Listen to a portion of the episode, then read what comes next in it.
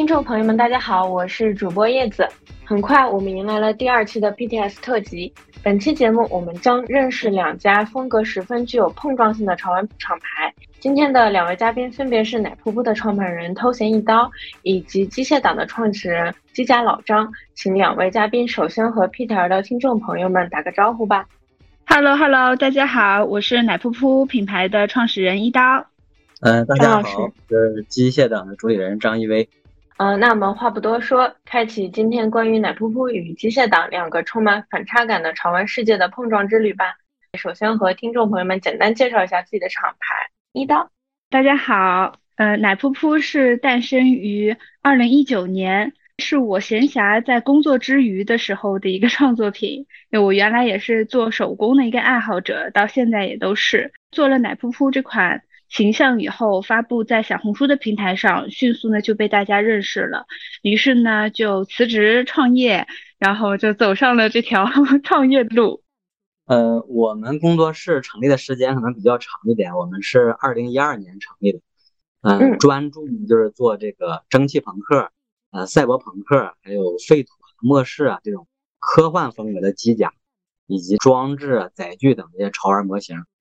嗯，我们呢就是有算三个特点吧。第一个呢就是我们这个构成的机械党这个潮玩的零件啊，百分之九十九都是我们生活中能看到的那些呃物品的零件，我们给它进行解构重组，也就是用这个呃 remake 这种艺术手段，把它给构成了我们这个产品。啊、呃，第二个呢，我们就是主打这个 D I Y， 机械党玩家可以根据我们提供的说明书，用这个钳子呀、螺丝刀这些工具啊，进行组装我们这个潮玩，并且可以在组装的时候呢，进行自己的一些想法、一些改装啊。最终呢，就是希望我们的玩家能打造出属于自己的这种独一无二的这种潮玩。嗯、呃，第三个特点呢，就是我们是通过螺丝连接的嘛，那它会比其他的这种积木拼插的会更紧固，所以能达到正常的使用的级别。那我们的很多潮玩就会拥有一些功能，比如说呃无线充啊、手机支架呀、啊、台灯啊、呃音箱啊，还有一些微动力这些个功能。这就是我们这个机械党。用一两个关键词来形容自己的厂牌会是什么呢？嗯、呃、我的话应该是柔软、色彩、毛绒这三个关键词吧。我们机械党的话呢，用几个词来形容的话，材质逼真，嗯、呃、玩家共创，D L C remake， 嗯，应该是这些词。好的，嗯、呃，那其实，嗯、呃，厂牌的名称也也直接反映了厂牌最初的定位。那两家厂牌的名字，奶噗噗和机械党这两个名字是如何诞生的呢？奶噗噗这个名字的诞生挺简单的，就是当时被大家认识在小红书上，于是我有一天就做完小奶噗这个形象以后，就发在小红书上向大家征集这款名字，然后奶噗这个名字就是粉丝们取的，就这么简单。好、哦，也也是这种共创的感觉。我们的呢应该是跟我们这个设计风格相关，就是多数人呢都觉得我们的产品的这种风格里边的这种赛博朋克、蒸汽朋克这些题材都像呃手表一样很机械嘛，那玩家呢应该是比较喜欢机械的一群人，党呢就是 party 嘛，一群志同道合的人聚在一起，就像是这个机机车党啊一类的，所以我们就起名叫机械党。那、嗯、这儿有一个就是好玩的点，就是我们在一二年的时候，我们是不叫机械党，那个时候是我跟我女朋友，也就是现在的我老婆，我们一块儿开创这工作室，然后当时是在热恋之中嘛，所以早期的玩家都知道，我们有一个很短暂的时间，我们的工作室叫丫头和宝宝创意工作室，后来就得到了嘲讽、嗯、然后很短的时间就改掉了，然后就有玩家就提议说要不叫机械党算了，叫了这个机械党。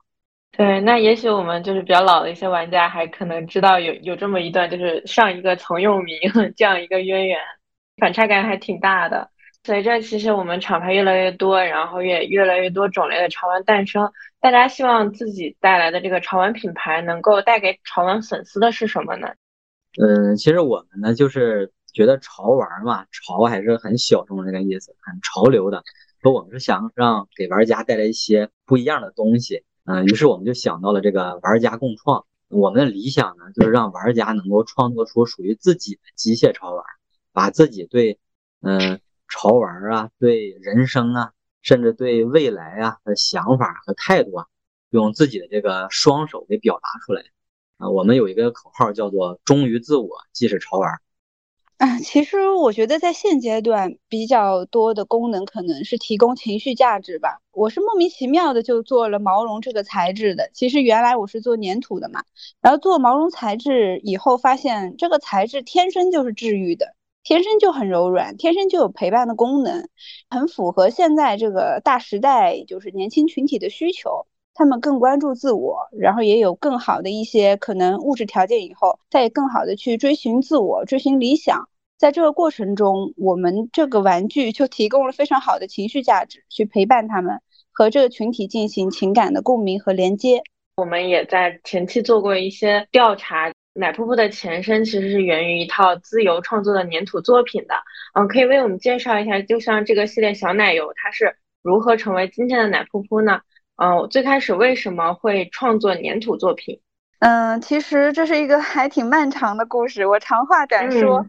就是我以前其实是文学院毕业的，我以前的理想是做一个作家，或者是做一个编剧，所以我后来就读书的时候就去一家影视公司兼职了。那时候我就写了一个剧本，是关于我肩膀上的小妖的一个精怪的一个故事，但是我们又没有钱去拍一个动画，我们就想到了拍定格动画。定格的话，它不得得像我们小时候看的《阿凡提》的那种故事一样，就就想自己做一些这种手作，去做一些定格动画，然后就学了粘土。那粘土它本身这个材质特别简单，可塑性也挺强的，呃，然后也很轻松，也很快。你你上午捏，你下午上色，晚上就能拍了，就非常快。所以就做了这个粘土的这个系列。小奶油算是我第一个比较完整的系列，但是这个系列还不够那么成熟，因为它当时整个的风格啊，包括色彩啊，呃，包括一些元素的使用，都还挺有一些这种韩系的这种插画风格的一些取向的。嗯、呃，那个时候我比较喜欢这种小清新的感觉，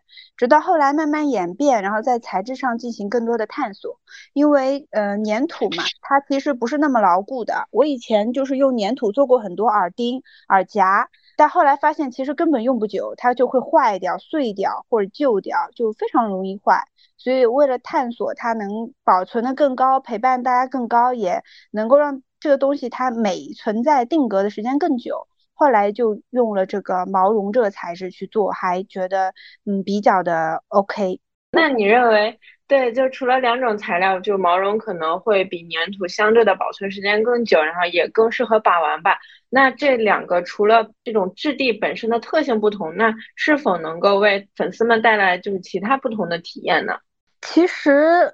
我觉得是还蛮不一样的。首先它使用的场景、功能就挺不一样的。毛绒玩具呢，我当时做玩具的时候就没有想着它得是一个摆件、一个陈列品、一个收藏品，而是我认为它就是一个装饰品，是一个陪伴在我们身边，就是你不光把它放在家里好看，也可以带着，你可以带着它每天出去的一个物件。那我就把它设计成了一个挂件。包括我后面也有做一些材质的探索，比如做成树脂的花瓶，那你就可以拿来有些实用性。嗯，我没有特别特别按照传统的就是潮玩的路子去打造这个 I P， 而小奶油这系列也好，粘土作品也好，我认为它有更高的收藏价值，因为它是纯手工，就创作者手工做出来的，并且就是孤品，它是纯手工创作的一个东西，它有很多不确定因素。有时候当我在创作一些、嗯嗯，作品的时候，你甚至一开始你画的那个草图和你后来呈现的东西会很不一样，因为你在中间你会加入自己新的创作的灵感，或者哎信手拈来一些道具或者一些材料你就上了，就有有一些这种有趣的变化性在。所以我在我看来他们是完全不一样的两个嗯两条线的作品。真正的作品和商品是不一样的。如果说你你做出来的做东西其实是很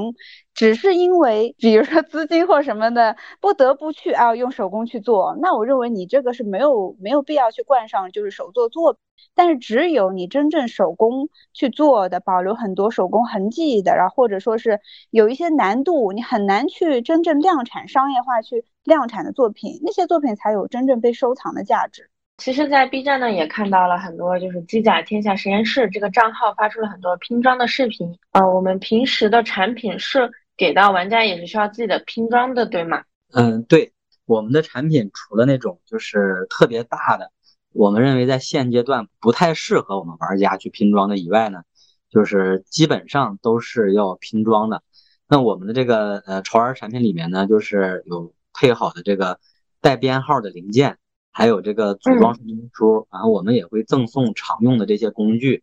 嗯、呃，就是需要玩家自己动手去组装。如果有不会的地方呢，我们有专门的账号去教大家去呃拼装，甚至有大家有一些什么想法，然后想那个就是用一些其他零件想怎么去改装，我们的设计师也会去教。啊，就是我们就是想实现这种就是玩家共创改造嘛，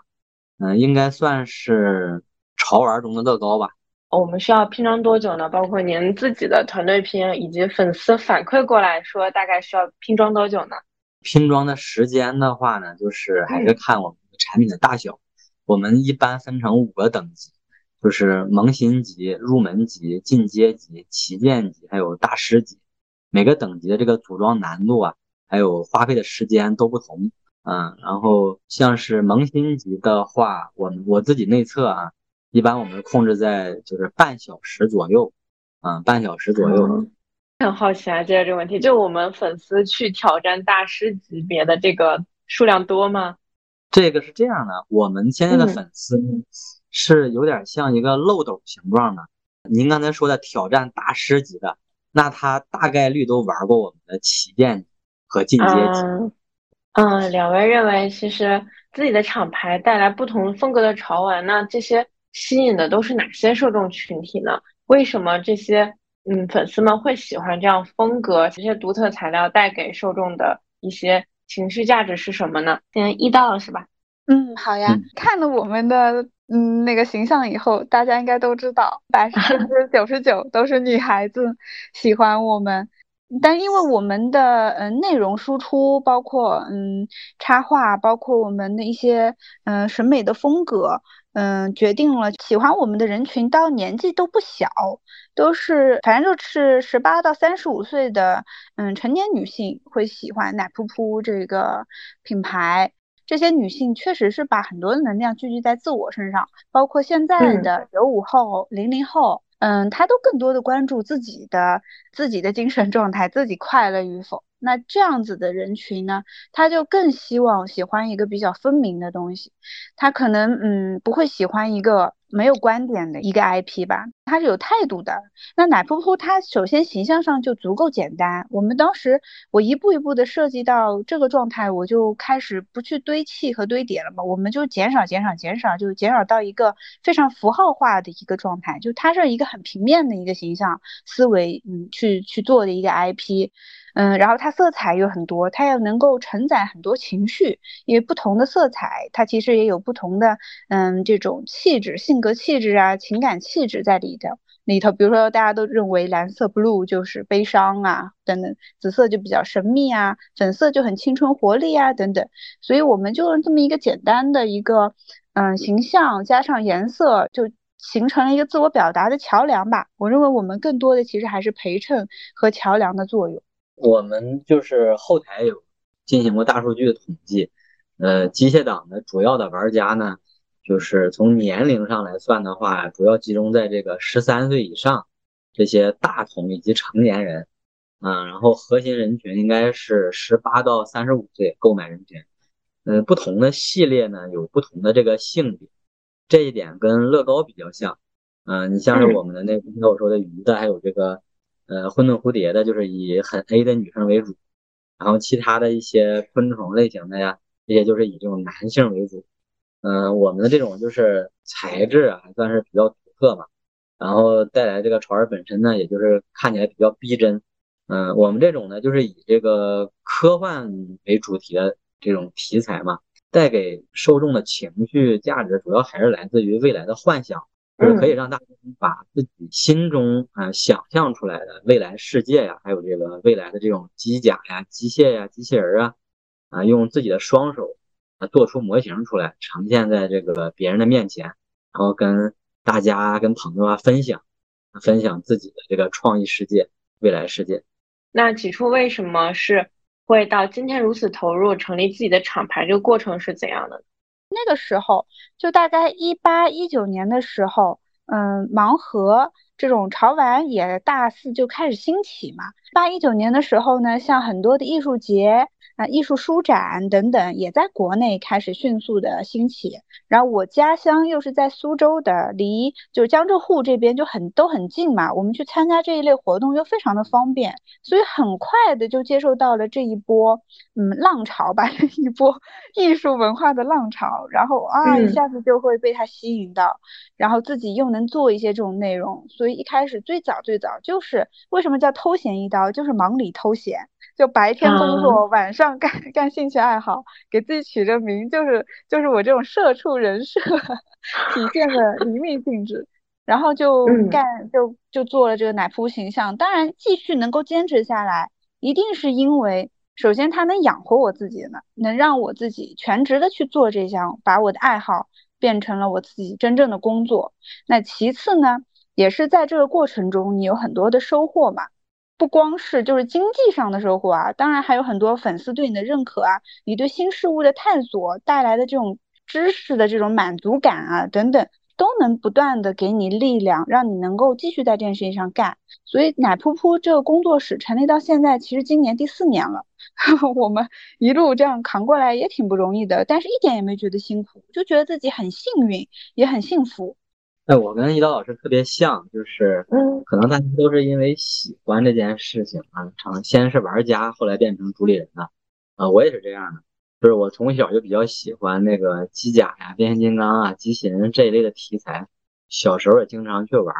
嗯、呃，因为这种东西在生活中、现实生活中是看不见的。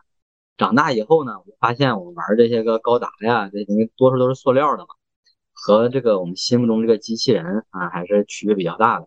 然后大学我学的是艺术设计，大四实习嘛，那时候就比较空闲，我就去那个五金店呢、啊，找一些那种五金的零件，把它给拆了，然后就开始尝试去制作。也有在网上看过很多艺术家呀、大师制作的那些个艺术品，就这些素材。嗯，有很多人用那种呃汽车呀、啊、什么的金属零件去焊接。几米高的那种变形金刚什么都很震撼，所以我也坚信这种金属零件应该能做出机器人出来，只要金属零件够够多。后来呢，就是我毕业之后去了一家嗯 D I Y 的这个就是数字油画公司，从那个时候开始我就接触到了 D I Y 嘛，然后我就开始想，就是能不能让玩家像我一样，就是自己去做一个机甲，因为那样能获得很多这种愉悦感。对，然后我就。在积累了一定数量的零件之后，然后也这个通过工作啊得到了这个呃一定的社会经验，然后就开始从一二年去尝试成立自己的厂牌了。大家也是很很相近的，就是从喜欢然后慢慢慢开始尝试做，然后到了今天这个过程。嗯、呃，那其实像刚刚。嗯嗯，张老师提到的就是拼装这个过程，其实有有点乐类似乐高。然后之前我们也邀请过乐高的嘉宾，然后他们有跟我们提到一个词叫 M O C， 然后这个是不是和我们的这个嗯机械党这些潮玩有什么共通之处呢？其实我们觉得我们跟乐高跟 M O C 是同一种精神，我们是官方支持 M O C 这种行为。对，我们的人群呢又多数都是大统计成年人，他们会比这个小朋友呃动手能力会更强一点。因此就把自己的想法变成现实，是吧？那只不过是乐高人群是通过乐高积木，我们的人群呢是通过这个金属零件，那实现的想法呢又是这种科幻类的啊，蒸汽朋克呀、赛博朋克，那这样就是会更具象啊，更逼真。我我突然就想到，其实我们本身这个金属的零件就带有了一些这种金属的风格，或者说未来感，这种废土风啊，还是说我们的这种赛博风，嗯、就是它本身的。嗯，乐高可能还会有很多嗯、呃、多彩的颜色啊、贴纸啊这种工序，但我们的这种呃这个金属零件，它本身就带有这种天然的这种属性的风格，然后还挺强烈的。然后其实也很好奇，我们要参考的不同主题的这种事物的形态，比如说有蝴蝶呀、啊、像昆虫啊这些，以及我们像什么飞船啊这种盲盒。呃，是怎么确定下来的这些主题，以及我们这个搜寻这些零件这个过程是怎样的？嗯，其实我们主要的这个就是题材啊，这个形态的选择呢，要是分类的话，分成两种，应该是一种就是我们的玩家和我们的设计师大家喜欢的，我们有很多群嘛，大家讨论什么的。另外一种就是呃定制的，比如说我们给这个虎牙机甲，虎牙机甲每一年的五周年，呃五周年的员工都会得到一个虎牙的一个机甲，驾驶员就是虎牙那个小公仔。所以说我们这个要是分个流程呢，可能第一个流程应该叫做收集想法啊，国内外的粉丝的想法和我们设计师的想法，然后我们就进行这个开会讨论，讨论完之后定下来了，定这个东西我们要不要做啊，然后做大概多大的，里边要不要融入哪些个功能啊，就这些事儿呢都是先先想啊，定完之后呢我们由设计师去动手进行设计去改进。那在我们的这个就是工作室里边有非常多的啊，过千的这些金属零件，然后那个有编号，设计师们都能拿到手里边去拼这些个零件。我们也都进行了这个 三 D 建模，也有设计师是用电脑去做的，就是看大家的习惯。那总之呢是先买东西，呃，先给它给给做出个外观出来啊。这个外观呢我们再进行开会讨论，基本上确定了啊。确定之后呢就交给这个我们的这个组装工程师，组装工程师呢把我们这个作品呢再给它解构啊，开始那个制作这个组装的说明书，然后就是内测，内测完之后小组开会讨论，觉得哪一步反人类，开始批判我们的组装工程师啊，哪一步好我就就表扬。内测完之后就可以交给工厂啊去生产。那那个时候找零件就是靠我的这个情商跟智商啊，主要呢那个时候零件也少，我就到人家五金店里边就。就那个去找零件，然后我我又不知道我想要什么东西，因为我要的是那个零件的外观嘛。那到人家店里边一直待很久，嗯、也不知道买啥。老板问我说的，你你要啥？我就说那个随便看，然后呢再给人家一个很治愈的微笑。但是有的时候时间久了，然后他们就怀疑我是不是坏人。对，我有时候就跟人说，你看我像坏人吗？然后那店老板就冲我微笑说的，嗯，不像好人。因为我后来就有了一些自己的办法，比如说。把我这些小图纸啊，做了一半的机器人呢，就拿给老板，就说你看，这是我自己做的，好玩不？然后你、啊、你你店里有没有类似零件你给我用的？然后就跟很多老板就成为好朋友了啊。然后他们就给我推荐，哎哎，我觉得这个东西你可以啊，这个东西你拆不开，我这有工具帮你拆。或者因为我们早期拿零件特别少，人家那种工厂的零件机器生产都是按斤按吨来的，我们就按个来，就得跟人家交朋友嘛。然后这样一点点的积累。你看一二年到现在有十一年，就是我们每一年到现在也保持就是不断的积累新的零件，积累新的零件。你乐高应该有五千多个积木零件，那我们现在应该有到两千多个，常用的有七百到一千、哦、对，就是它属于是一个日常积累啊。现在我们的设计师在我们那个设计总监啊带领下，也是按照我当年那条路养成习惯啊，经常会去拜访一些工厂，去看一些新的一些物品上的零件、嗯零件越来越多。那有一些老的这些厂合作久，他们有一些新的零件，呃，也会过来跟您说。哎，对对对对，给我们寄几个样子，我们做个编号，可以、啊、就是留用。对，是这样的。对，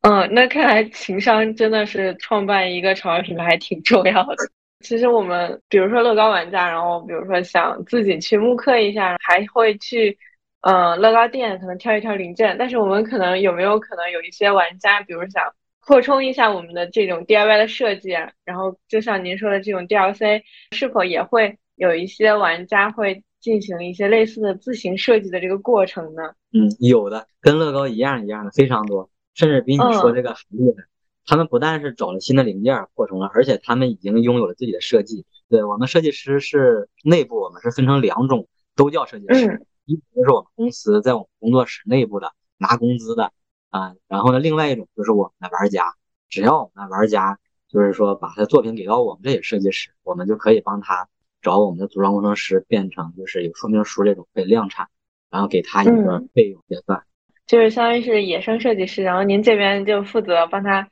实现一些量产，然后可以让更多人去玩的那种感觉。对，我们也希望像乐高一样，未来能建一个属于自己的一个生态系统。啊、呃，奶噗噗和机械党中啊、呃，有什么最近受到嗯、呃、热议或者说非常受到欢迎的产品玩具吗？嗯、呃，你们认为为什么这款玩具会受到这样的欢迎？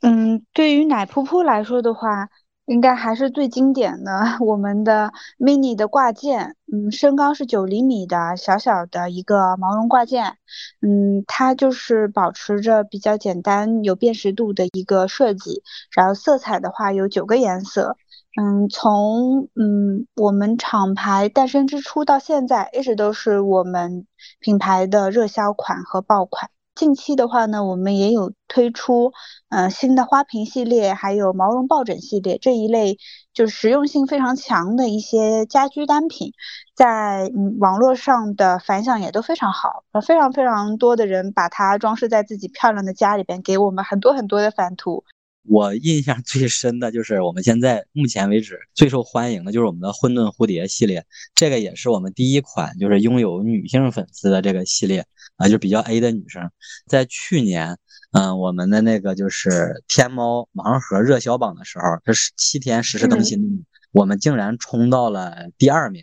第一名是呃泡泡玛特的那个叫叶之城系列，第三名、哦、当时我们都懵了，就哎呦我去这什么情况。然后那个在小红书上面就有了非常多关于我们接档混沌蝴蝶的这样文章，然后就开始去想原因，后来就发现呃，因为这款呢是比较受女生喜欢的，然后这些女生呢她就是可能比男生更喜欢分享或更喜欢动手，所以他们就在小红书平台就很多这种好评啊、嗯、图片上，甚至就是你看这个图这种啊，就是有有这种粉丝给他纹身纹到身上啊！我当时真的是就是受宠若惊啊！我觉得自己的作品被大家这么喜欢，就特别开心。这件事情过后，我就在公司里边有段时间挂了一个条幅啊，因为我们之前做的那些设计师以男性为主嘛，都是偏那种很重装的啊，偏男生的。我为了让他们改变思维，就像乐高一样，有些系列可能会女生比较喜欢，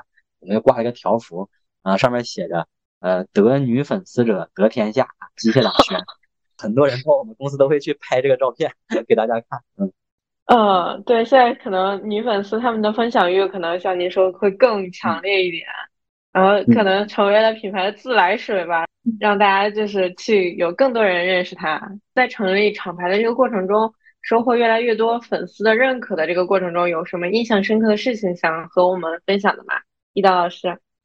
刚看到了。嗯，老张老师的这个蝴蝶以后，让我想起来一件特别让我印象深刻的。嗯、那时候做那个 一点二米高的大的奶噗噗，那奶噗噗是大家要已经拥有过，我们喜欢，就我只想卖给真正喜欢奶噗噗的呃人，而不是你有钱就能买。就有很多朋友在群里边要蹲这款嘛，就有一有一个人他反复的会私信问我说、嗯，麻烦你能不能，我今天如果蹲不到的话，我真的非常想要等等。后来我才知道，他想拿我们 一点二米的奶噗噗去求婚，他相恋很多年的女朋友非常喜欢奶噗噗，然后还很想要，然后 OK 我就破例了一次，然后就给了他这个，然后后来他就给我反了他的求婚的视频、求婚的照片，就是一只纯白色的 一点二米的奶噗噗，加上玫瑰花和婚戒，然后他最喜欢的女孩就嫁给他了，就这件事情。真的非常 sweet， 这只是一个开始。后来我见证了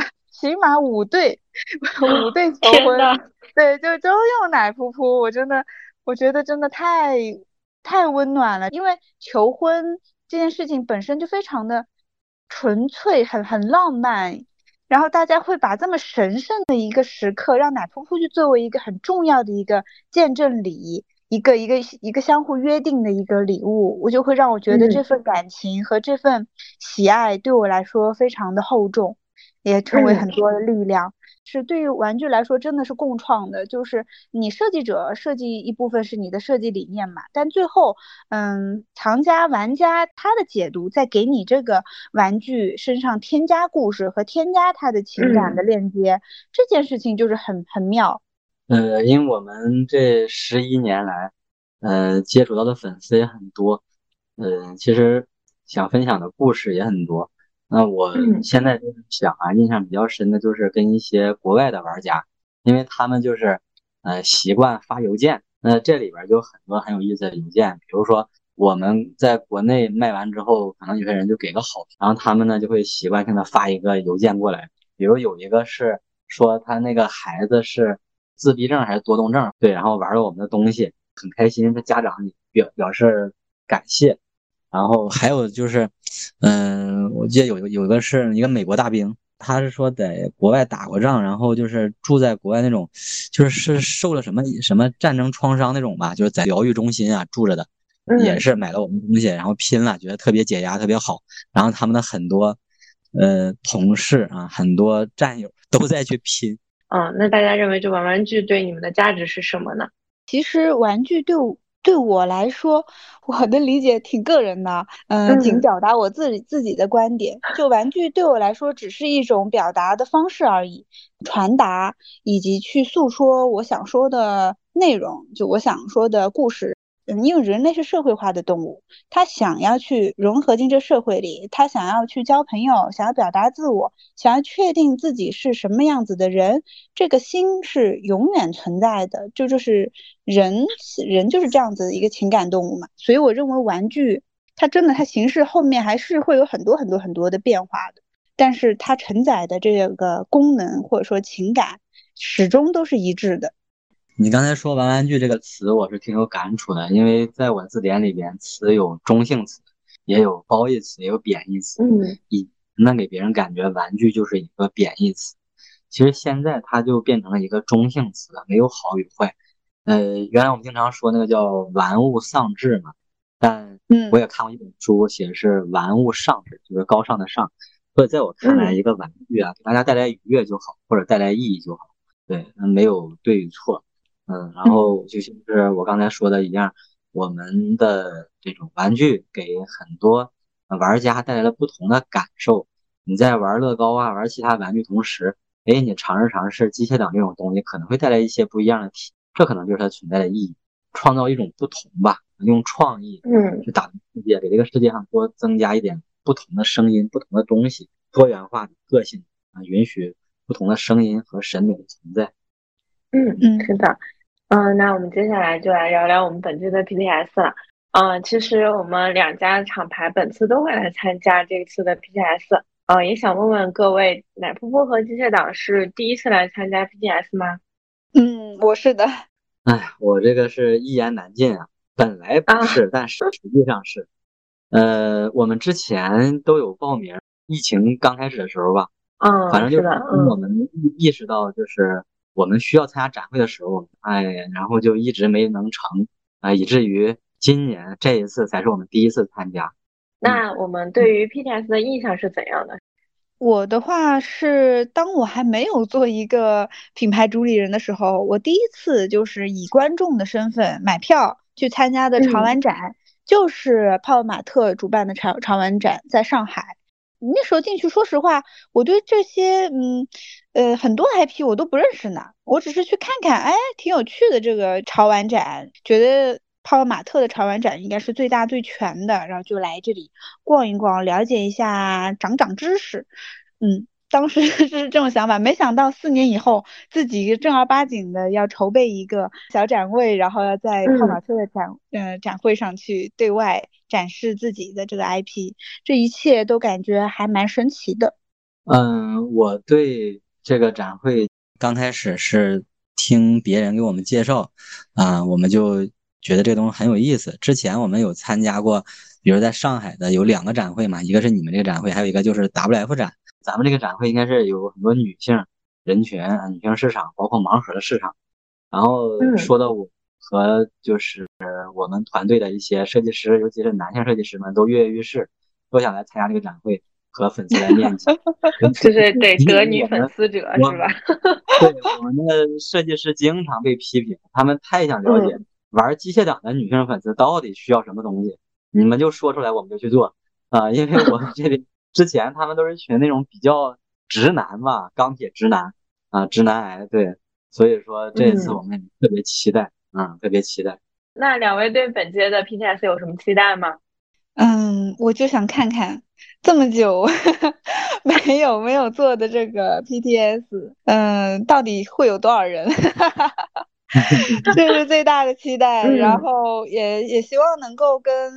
就喜欢奶噗噗的粉丝面对面的，嗯、呃，聊一聊吧，交流一下。哎，还期还期待奶噗噗会有一些什么样的新的探索，呃，未来的一些新的想象，这样子就可以当面的去交流，其实是非常好的一次用户反馈。嗯，其实我跟那个一刀老师期待是一样的，就是我们大老远的从珠海到上海是吧？穿过这个呃山和大海啊，希望到上海看到的是人山人海。也能为我们的这个 P T S 的观听众朋友们也提前剧透一些可以剧透的部分，就比如说我们这次会带来什么特别的作品吗？有什么惊喜给到大家吗？嗯，这一次奶噗噗其实会带非常非常非常多的新品过来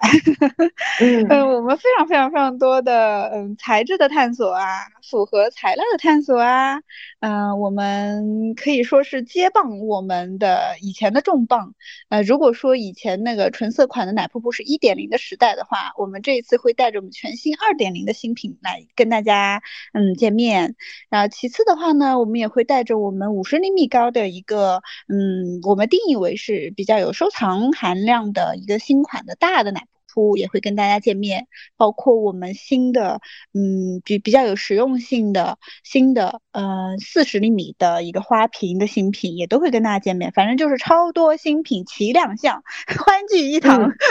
嗯，嗯重磅接上一个重磅。对对。那老张老师有什么提前我们可以就是透露的吗？嗯，我们也是这次准备了非常非常多的新品啊，针对于我们之前的蝴蝶那些很 A 的女生，甚至把一些还没有起名字的在在这个监修中的都带过来了，就是想通过咱们这次的展会跟我们的粉丝呢当面的去聊去沟通啊，看一看这个市场到底是需要什么样的机械党的产品，我们都可以去做。这一次呢我们呢还尝试去做了第一次的一个就叫模块化的，就是我们说那种 D L C 那种的啊、呃，我我举一个我们已经推出产品的例子吧。你买我们一个小龙虾，小龙虾呢，以前呢是拼成一整个一只龙虾，现在呢它是拼成七到八个模块，每个模块呢用磁铁连接的，哎，就变成一个小龙虾。那消费者呢又买了第二，我们又出了第二个的一个蝎子。那呃有拥有龙虾的这个这个玩家就只需要买蝎子里边两个模块，蝎子头、蝎子尾巴，然后把小龙虾的头跟尾巴给。磁铁呢给摘掉，换上这个，就变成另外一只蝎子了。让他们以前做的东西可以进行一个 D L C， 进行一个累计。我们也把之前呢我们比较受欢迎的那个祷告虫，也就是螳螂嘛，啊，把那个虫子给模块化了。我们设计师自认为很 A 的女生会喜欢的身体，啊，可以变成一个螳螂娘，看起来感觉挺挺飒的，挺酷的。然后就是可以变成一个人形的，变成一个昆虫型的，人形的昆虫型的，来来回自由切换。总之大家不喜欢也可以啊，说出来大家喜欢啥我们都能做，现场可以大家去体验的，去这个 D L C 啊去感受一下。好呀好呀，嗯，像这些潮玩展，比如说对行业来讲，或者说对更细微的，就比如说对潮玩爱好者，或者说对大家展商来讲，主要的意义是什么呢？嗯，我觉得主主要的意义的话，可能还是有两个方面，一个是交流吧，一个是促进发展吧。就是你嗯嗯一直闭门造车，自己在家里头折腾或者什么，你你没有跟消费者去面对面的交流，没有跟你的呃同行们去面对面的交流的话，你永远都不知道自己到底身处于一个什么样子的位置，以及这个、嗯呃、市场它到底需要一个些什么样子的呃东西。那我觉得这点交流啊是非常重要的。其次的话呢，在这种交流的过程中，其实也会促进大家的进步，就是互相之间是可以有很多借鉴和学习的地方的，包括嗯不仅仅是在玩具设计上啊，其实之前我们今天一直聚焦的聊的是玩具，嗯，这个作品诞生的本身，围绕它的故事嘛。其实如果是放大到一个厂牌、一个品牌，我们要打造一个很长久的品牌，比如说像老张，你们机械党都十一年了，对吧？我们奶噗噗如果要活到十一年，那我就要跟你取取经了，我怎么能活到十一年？等等等等，其实在。其实对于一个工作室来说，对于一个品牌来说，它能够经久不衰，它也是有很多其他的很多能力需要去去做的。那这种机会就要在线下的展会中才能去交到朋友，然后哎认识一些志同道合的或者互相能互补的一些朋友，就能促进交流和发展了。嗯，我是对咱们这个展会啊特别有感触，我觉得太重要了啊、嗯嗯！它这个重要的，它就是我们这个行业的一个命。我们这个行业其实很多像我们一样主理人呢，他都是在某一块偏重的，比如说我们偏重设计，那我们其实在这个宣传啊、种草这一块并没有自己的一个就是优势，但是有了这个展会啊，它就是个很公平的，你像是说如果没有这种展会，那我们的产品想曝光，想跟我们的玩家交流，想让玩家知道有我们这个产品，就需要去很多的平台嘛，那我们就要拥有很高质量的视频或者是内容，但这种内容营销不是每一个团队都有的，擅长的、嗯、所以但是呢我们这种展会啊它真的是太好了，它是把我们有一个很公平的一个机会，就是只要你的东西够好，在现场呢咱们的呃玩家粉丝以及行业内的网红大神都能看得见你的东西，就会很多人找你，哎，我在呃网络平台上帮你宣传，我帮你做开箱视频。我们机械党的几次活下去的这个里程碑都跟这个展会有关系。嗯，像刚才一刀说的是的，我们能做到十一年，嗯，是因为还没饿死。我们原来就是一个月只有七八万的营业额啊，团队就只能养活那么两三个人、三四个人。那后来我们有一个一一个月有一百万、两百万、三百万的时候，其实很多的时候都是靠这些个啊、呃、某一个展会，然后有很多人知道了，然后回去之后有个很高的曝光，其中有一些视频或有一些东西火了。总之，你需要有个火种嘛，对，那往往呢源头都是来自于展会，所以我是。感觉这些年就是特别感谢展会，只要是合适展会我们都愿意去啊、呃。我们平时这看不到的粉丝，看不到的这些大神网红，在展会上甚至投资人啊，在展会上都有，所以我们觉得这个展会对我们来说太重要了、嗯、救命的啊！我们等了这么多年对，终于等到了，特别感动，嗯嗯，对，特别激动。是的、嗯、其实对于品牌来讲，就是像泡暖社这样的品牌也在展会上嗯，有很多机会去呃，认识很多艺术家或者说品牌，然后也为我们未来的合作打下了一个就是一开始的基础吧。然后可能没有展会就没法认识这么多好艺术家，更没有今天的泡玛特，也是类似的一个道理吧。节目最后呢，两位作为参展品牌的主理人，也作为就是喜欢玩玩具的真真实实的这些爱好者，有什么想对本届 P T S 或者说即将参加展会或者说我们的潮玩爱好者想说的话呢？嗯，我还是想说咱们要一起保持创造力，然后要一起去好好的去发展我们国内原创的品牌。我是很有信心的，我认为呃，中国原创一定是能出来的，并且已经出来了很多优秀的这个 I P 啊、创作啊、品牌等等，未来有很多的机会，但这个市场需要我们一起来守护和创造。嗯，我们都是其中之一，就咱们可以一起努力、嗯、我完全没有觉得说 I P 和 I P 之间是互相竞争的对手，而是我认为大家是在共筑共创这件事情，是我们要创造这个时代。嗯，反正我充满信心，大家一起加油吧。嗯，其实我在现场呢也是想跟两种朋友说嗯，很多话想说。一种就是我们的这些呃其他品牌的主理人，我特别希望在现场啊跟这些主理人们一块儿去探讨一下潮玩的未来，因为大家也能感受到，其实潮玩随着泡玛特的上市吧，是一个顶峰啊！连我们这样的小工作室都有很多的投资人打电话找到我们。到这两年，随着疫情可能有一点点疲软啊，甚至市面上出现了一些不同的声音啊，也认为说潮玩这东西是不是就是一阵潮流，过去就没有了啊？尤其是盲盒，那我觉得应该不是。那我也想听一听其他的主理人们。还有这些行业的大咖们，他们的声音，想跟他们一块去探讨一下这个问题，未来的路在什么地方啊？是哪一个方向？那还有一些声音呢，就是想跟我们的现场的粉丝们、玩家们去说啊，这个想说就太多了，就需要现场去面基了。总之呢，希望大家来到机械党的展位啊，我一定会在那儿等着大家。对，还给大家准备一些小惊喜，特别期待跟大家面基。好呀，呃，非常感谢两位嘉宾的时间。为我们再次开启了一段关于软和硬的潮玩碰撞之旅，相信大家也都会找到自己喜欢的潮玩，沉浸在不同质感带来的情绪体验之中。嗯，再次呢，我们也会期待九月在 P T S 的现场见到大家带来的潮玩作品，让我们继续愉快的倒数两周。感谢听众朋友们的收听，下期 P T S 的特辑，我们再见。